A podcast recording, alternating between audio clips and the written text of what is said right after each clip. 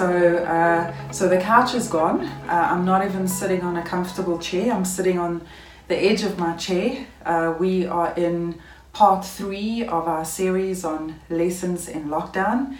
And the reason that I'm on the edge of my chair is because I'm very excited about what I want to share with you this morning.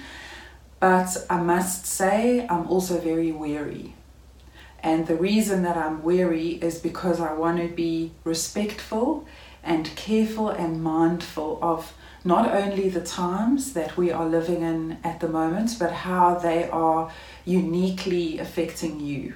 Uh, you know, we are all going through this, but it is affecting us very differently and very uniquely, and I want to be respectful of that. Um, but but all through history, when there when there is a crisis, um, it there's there's been this mindset, this this idea uh, to not let a serious crisis go to waste, and that crises present us with the opportunity to do things that we never thought we could do, or to learn valuable lessons that we would never have learned if we weren't going through a crisis. Uh, or they also provide us with opportunity to do things differently uh, in the future that we would never have changed uh, had it not been for the crisis. So, so I'm wondering about about this crisis, this COVID nineteen crisis, which we are all going through at the moment. Um, what is it? What is it teaching us? We we hearing some of the lessons that it's that it's teaching us, but is it is it changing us? Is it changing uh, the way we think? Is it changing the way that we live uh, for the positive, for the good? And, and that's what I want to speak about this morning, specifically around this idea or this concept of enough uh, and, and living with enough and what our definition of enough is and what our idea of living with enough is. And I realize that that enough is a very relative concept and society and culture w- would love to define what enough is for us. Our friends, our family, our colleagues, they have their own definition of enough. But my my invitation this morning is a very personal invitation. It is how do you define enough in your life? And what does living with enough look like for you personally? Because if if we are not intentional uh, in this area, we will find ourselves on on this hamster wheel going round and round and round, this hamster wheel of never enough, of more is better. And that is what society tells us, and that is how a lot of people are living. So if we're not intentional, we're going to be living like that. Uh, so so you might be you might be thinking, okay, well well what is enough then? Uh, and at a very basic level, very basic level, if I had to say to you, enough is having what you need. Enough is having what you need. So, uh, if you need food and you have food, you have enough. If you need shelter and you have shelter, you have enough. If you need clothes and you have clothes, you have enough. So that's at a very basic level. But we know that it actually doesn't work like that, does it? It's not quite as simple as that because it's not about what we need, it's about what we've convinced ourselves that we need or what we have been convinced of that we need. So, so this line between need and want becomes very blurry if you take clothes, for example, uh, we as women get told repeatedly you can never have enough shoes, you can never have enough uh, outfits. The fashion industry has convinced us that you are what you wear, that somehow your clothes and your identity are attached Uh, so, so the fashion industry wants to tell us you can never have enough. Uh, you know, more is better. But what if, what if less is actually better? And what if, if this morning we get, we get off that hamster wheel of never enough and more is better, and we take a breath and we take a step back and we get some perspective and we ask ourselves the question what is enough? If you think back to level 5 lockdown where only essential goods and services were allowed. So um, essential was was defined as uh, food uh, cleaning and hygiene products uh, medical related goods and, and services uh, fuel. So so basic you know, basic goods and services.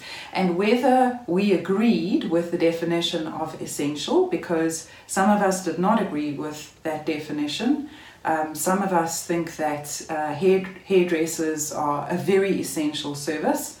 Um, I guess that's what you get for not being satisfied with uh, the hair color that God gave you. But be that as it may, some of us didn't agree with the definition of essential goods and services. It was defined for us, and we had to live within those parameters for, for 21 days. Then it was extended, so it's like five weeks. So we had to learn to live with less. And I'm wondering, where are we now? So so, did we just endure it? Uh, are we still busy just enduring it? And we cannot wait to get back on that hamster wheel of never enough and more is better? Or are we learning to be content with less? What are our contentment levels like? Has, has this crisis uh, caused you to change your perspective on what is enough, your definition of what is enough. And as Christians, as followers of Christ, does the Bible guide us in making this decision? Uh, maybe I can just share uh, from a personal point of view. I've been on this journey of enough for, for the past six years and and it all started for me when I read two books. Uh, the first is called More or Less by Jeff Shinabarger, and the second is called Enough by Will Davis Jr. And and these books uh, changed the way that I thought about enough and and it also changed the way that I that I started living. And and please don't get me wrong, I have by no means got this all figured out, and I get properly and horribly lost. Uh, on this journey of enough, and I find myself back on that hamster wheel of never enough and more is better. And I think to myself, how is it that I got back here? But, but one thing I do want to say is that I'm committed to not allow culture and society to, to define what enough is in my life. Maybe that's the rebel in me coming out, but, but I don't want them to define what enough looks like for me. I want God's word to define what enough looks like, and I want the life and the example of Jesus to define what enough is for me and I want to live in in that space and in that place. But but I'm not remember I'm not prescribing to you this morning. I'm inviting and you are deciding. But I'm also trusting and I'm trusting that the Holy Spirit is going to do the work in you and through you that only He knows needs to be done because only He knows your heart, your mind, your experiences, your struggles, your challenges. And so it is wise and it is good that we trust Him uh, in this process to, to lead us and guide us as we go on this journey. So He's our le- leader, He's our guide as we go on this journey, if you would like to go on this journey. So if you have your Bible with you this morning, I'd like us to have a look at some scripture and specifically in the book of, of Luke. And uh, I'd like us to turn to Luke chapter 9 and we're going to read the first three verses. The context here is that Jesus is sending out uh, the 12 disciples. So, uh, verse 1 When Jesus had called the 12 together, he gave them power and authority to drive out all demons and to cure diseases and he sent them out to proclaim the kingdom of God and to heal the sick. Verse 3 He told them, Take nothing, say nothing. Take nothing for the journey no staff, no bag, no bread, no money, no extra shirts. Wow that is quite radical. And I know some of you are sitting there getting very nervous because you're thinking, she said she wasn't going to prescribe, but I know she's probably going to say we have to sell everything and we have to go on a missionary uh, journey to some place we don't even know, and, and we're not allowed to take anything with us. And we have a saying in our house when any of us gets excited uh, for, for no reason, and it, it goes like this chill champ.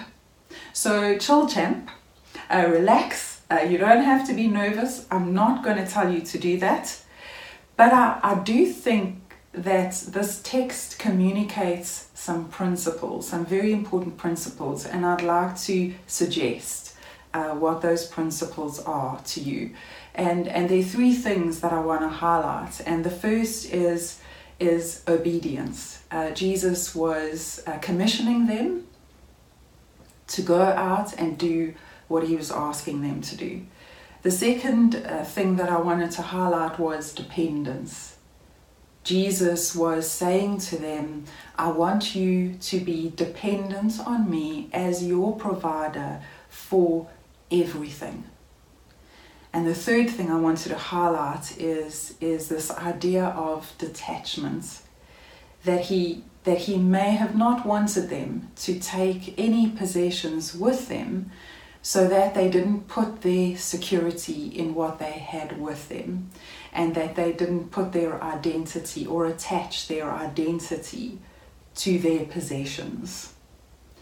Um, Daryl and I have a couple in our life. They are a very special couple. They are older than us, a bit further down the road, and they are such a good example of living simply.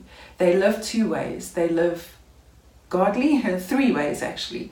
They live godly, they live simply, and they live generously. And and I decided when I grow up, I want to be like them. And they are very special to us, they are very dear to us, and they are setting such a good example of how to not live on that hamster wheel of never enough and more is better. I don't think they've ever been on that hamster wheel. They are a beautiful example, and I'm going to keep looking at them and following them as they follow Jesus because there's something in the way that they live that is so beautiful that I wanna I wanna imitate. Um, I hope they know who they are. I hope they're watching, and I hope they know who they are. But uh, I was speaking to another friend just this this past week, and um, her husband didn't get a salary for for April, uh, and and she got about a third of the income that she usually gets. And she said to me, Michelle, it's been very rough. In fact, she used a, a different word, but I, but I won't repeat. I won't repeat the word. She's very cute, very expressive, and um, and she said to me, it's been rough, but the most amazing thing has happened. God has put people in our lives who have shared with us what they have and and they have done things for us uh, when they knew that we couldn't pay them. And uh, and she and she said something else which was was really important. She said, "But you know what we've had to do? We have had to be vulnerable. We've had to put our pride one side, and we have had to accept the help uh, that they were offering to us. We have had to accept." That they wanted to share with us. And, and what was happening? What was happening in this example? Uh, people who had more than enough were sharing with this couple who had less than enough so that they could have enough. So people were sharing their more than enough with this couple who had less than enough so that they had enough. Because it is very, very difficult. It is very difficult to thrive when you are living with less than enough. You are you are you are barely surviving, never mind thriving. And now this couple is doing the same thing. They may not be able to, to share financially, but they are sharing uh, their gifts and their expertise with others. And, and this kind of sharing uh, that I'm speaking about is, is actually what we see in the book of Acts. And, and specifically, um, Acts 2, where believers shared with anyone who was in need by selling what they owned. Um, so I'm not saying I'm not saying by any means that you have to sell you know what you own in order to help someone else who is in need. Uh, that's what these believers were doing. They were living sacrificially to help those who were in need. Uh, Acts 4 says, verse 32 All the believers were one in heart and mind.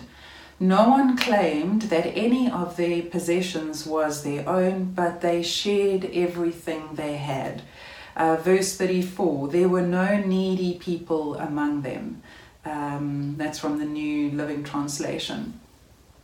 Friends, everything we have is, is from God. And it's not wrong for us to enjoy these things. But, but are we grateful? Um, are, we, are we humble? And, and then I want to add to that are we, are we being responsible? Are, are we sharing our more than enough with someone who has less than enough so that they have enough? What are we doing with our surplus? You know, um, are, we, are we hoarding it or are we sharing it? I'm, I'm one of those uh, three cans of tuna in the pantry cupboard at a time kind of a girl. And the other day I looked in my pantry cupboard and I had this tower of tuna. You know, it's like seven or eight cans of tuna. And I thought, what, what is this about? You know, are, are you becoming a hoarder all of a sudden in lockdown? So um, yeah, so I have to get rid of some some cans of tuna. But the other night, uh, friends of ours they phone us and she says to me, Michelle, I made a huge big pot of stew. I could put it into containers and freeze it, but I feel like sharing it. Would you like some? And I gladly, gladly accepted it. And, and what a beautiful thing. What a beautiful thing. I, I could hoard it, but I'm going to share it.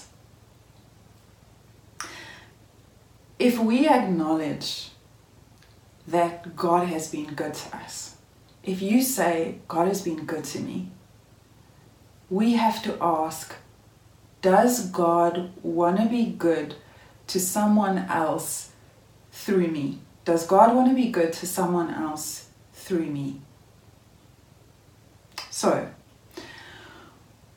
what is enough for you? What does it look like for you to live with enough? What, what is enough stuff in your life? Another another friend from Freedom sent me a WhatsApp uh, about two weeks ago. Uh, she was she was cleaning out like a lot of us have done uh, during lockdown, but she was cleaning out, and her exact words to me in the WhatsApp were, "I have so much stuff, and I just want to give back." So what was she saying? She was saying, "I have more than enough, and I don't want to hoard it." So I want to make sure, sure that my more than enough goes to someone who has less than enough so that they have enough. And that's exactly what happened. And those who received her more than enough were so grateful. Friends, um, this is a, a, it's a very simple equation, but I believe that it's a very profound and a, a very powerful way to live am I going to am I going to let my more than enough be uh, someone else's enough, especially that person who's living with less than enough. So, in the interests of not letting this coronavirus crisis um, go to waste, can I, can I invite you to go on that, that journey and, and to work this out with Jesus? And maybe right there where you are, you can pause and you can just look around you. What, what do you see? Do you see more than enough? Do you see enough? Do you see less than enough?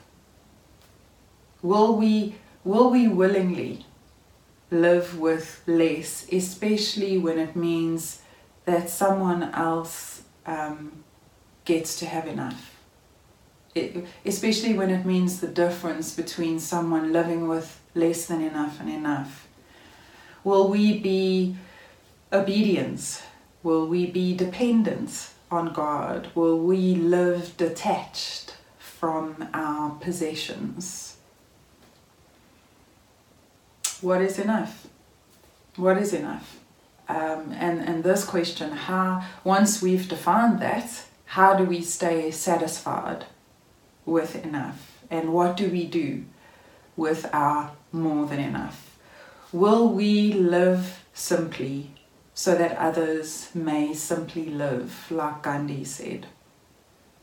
Friends, I pray, I pray that this crisis will teach us how much we actually have and how little we really need. And that it will start to open our eyes to the, the needs of others. And and I pray that these lessons that we are learning will forever change the way that we think, um, but more importantly, that they will also change the way that we live in future. In Jesus' name.